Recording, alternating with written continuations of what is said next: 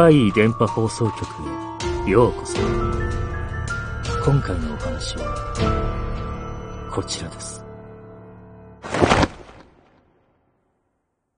同じ名前じゃないですか。うちの父なんですけどね。母と結婚する前、婿養子になりたいって思っていたって言うんです。理由は、名字。父は篠崎って言うんですけど、よくある平凡な名前だと思っていたらしくて、母の仁という名字を珍しくてかっこいいと思い、自分も仁になりたかったんだとか。ところが、実は母の生まれた地域では、仁という名前は意外にもたくさんいて、篠崎の方が珍しいんじゃないかということになり、いろいろあって結局、結婚後の姓は篠崎になりました。私の父は、というか、父の家系は、霊感が強いんです。私もそれを少し引き継いでいるのか、いくつか不思議な体験をしたこともあります。そして何より、そういう怪談話とかが昔から好きなんです。何年前だったか、私がまだ子供の頃、怪談話が好きなことを父が知って、昔の体験談を話してくれたんです。今現在から数えて、30年ほど前だったかな。まだ私が生まれる前、両親はもう結婚していて、姉は生まれていたそうですが、父は自転車で通勤していました。その日は帰りが少し遅く、夜の8時頃だったそうです。自転車で帰宅中の父が、自動販売機があるところで止まって、何か飲み物でも買おうとしたとき、足音が聞こえてきました。誰かが小走りでこちらに向かってきている。今自分が来た職場の方角から、そちらを見ると、一人の女性が息を切らしながら走ってくる。その女性は父を見て立ち止まり、肩で息をしながら、やっと追いついた。と言いました。一瞬、会社の人が忘れ物でも届けに来てくれたのかなと思いましたが、その女性に見覚えがありません。職場の女性社員は決して多くはなく、全員顔見知りです。知っている誰でもない。するとその女性は、あなたがあの有名な篠崎さんですよね。って言ったんです。わけがわかりませんでしたが、その時、女性と目が合いました。おかしいんです。目に光がない。いや、白目がないのかもしれない。真っ黒に見えたそうです。これはもう普通の人間じゃないと思い、自転車に飛び乗って家まで逃げ帰った。という経験をしたそうです。その自動販売機っていうのが、家から割と近いんですよ。それで昔、そのあたりに行くのが怖かったですね。そして、これつい最近の話なんですけど、地元の友人の結婚式があって、実家に帰ったんですよ。冠婚葬祭のマナーとか服装とかも正直自信なかったんで、恥を忍んで両親に色々教えてもらって、で、夜ですよ。私、タバコを吸いたくなりまして、外で吸いたいなぁと思って家を出て、ふらふらと歩いていました。自動販売機を見つけて缶コーヒーでも買おうかと思ったら、足音が聞こえてきたんです。誰かが小走りでこちらに近づいてくる。ふとそちらを見ると、一人の女性がこっちに向かってきている。あれ？このシチュエーションどこかで？そうだ。この自動販売機って、父が言っていた。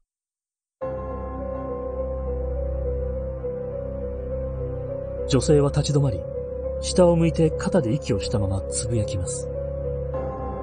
やっと見つけた。ゾッとしました。そして続けてこう言ったんです。あなたが、あの有名な篠崎さんですよね。顔を上げたその女の目は、真っ黒でした。私はパニック寸前で、あ、いや、とか口ごもっていると、女はさらに、理解できないことを言いました。私を殺した人と、同じ名前じゃないですか。気がつけば、私は走り出していました。家まで一気に走り、玄関でインターホンを鳴らします。さっき家を出てくるときに鍵をかけてもらったんです。そして私は、今は実家の鍵を持っていません。父が応答してくれたので、早く開けてとせかしたのですが、なぜか、ちょっと待ってろ、と言われ、しばらく放置されてしまいました。意味がわかりません。5分くらい経ったのか、父が玄関を開けてくれると、私は家の中に飛び込みたかったのですが、前に立ちふさがった父が何かを見せつけてきました。なんだこれ。何かのファイルでした。新聞の切り抜きそして父は違うとかなんとか言った気がします。よくわかりませんが、私は玄関の中に入ってドアを閉め、鍵をかけました。母は入浴中で、父は一人でワインを飲んでいたようです。なんですぐに開けてくれなかったのかというと、これをコピーしていたと。これとは、さっき掲げた新聞記事の切り抜きでした。全く意味がわかりません。そうだ。あの自動販売機での出来事を話そうとしたら、だからこれだろ？と言われ、その切り抜きファイルをよく見ると、今から30年ほど前の記事。この地域で男女間のトラブルから女性が殺害されたというニュースでした。その容疑者である男性の行方を警察が追っていると。驚いたのは、その容疑者の名前でした。仁拓也。私、名前拓也って言うんですよ。そして仁は、母の旧姓です。これ、どういうことでしょうか？父が気に入っていた仁という名字。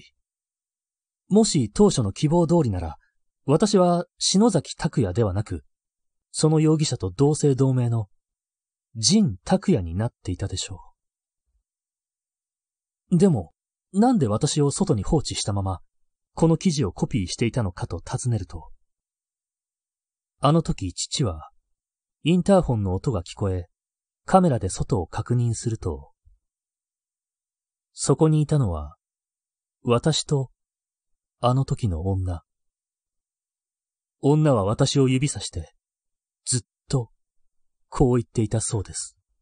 同じ、同じ、同じ、同じ、同じ、同じ、同じ、同じ、同じ、同じ、同じ、同じ、同じ、同じ。同じ、同じ、同じその時のことは、父はそれ以上話してくれません。もう忘れろの一点張り。後から考えても、いろいろと不自然なんですよね。あの女自体もそうですが、父があの時5分足らずであの記事をコピーしたということは、その時初めて調べたということはないでしょう。すでに手元にあった紙をコピーしたか、ネットの記事を印刷したにしても、そう簡単に探せるのか。気になって、私も後から検索してみたんですよ。でも、全くヒットしないんです。どうやっても見つけられない。それに今思えば、あの記事は新聞ではないのかもしれません。書式というか、フォントなのか、もっとシンプルで、すっきりしていたと思います。例えば、地域の掲示板に貼ってある紙とか、そんな感じの。わけのわからない体験でした。なぜあの女は私の名前というか、母の旧姓も含めて知っていたのか。30年前、父から聞いた話でも、なぜ事件とは無関係の篠崎という名前を口にしたのか。謎だらけですが、父が堅くなに忘れろと言うからには、もう終わったことだと解釈することにします。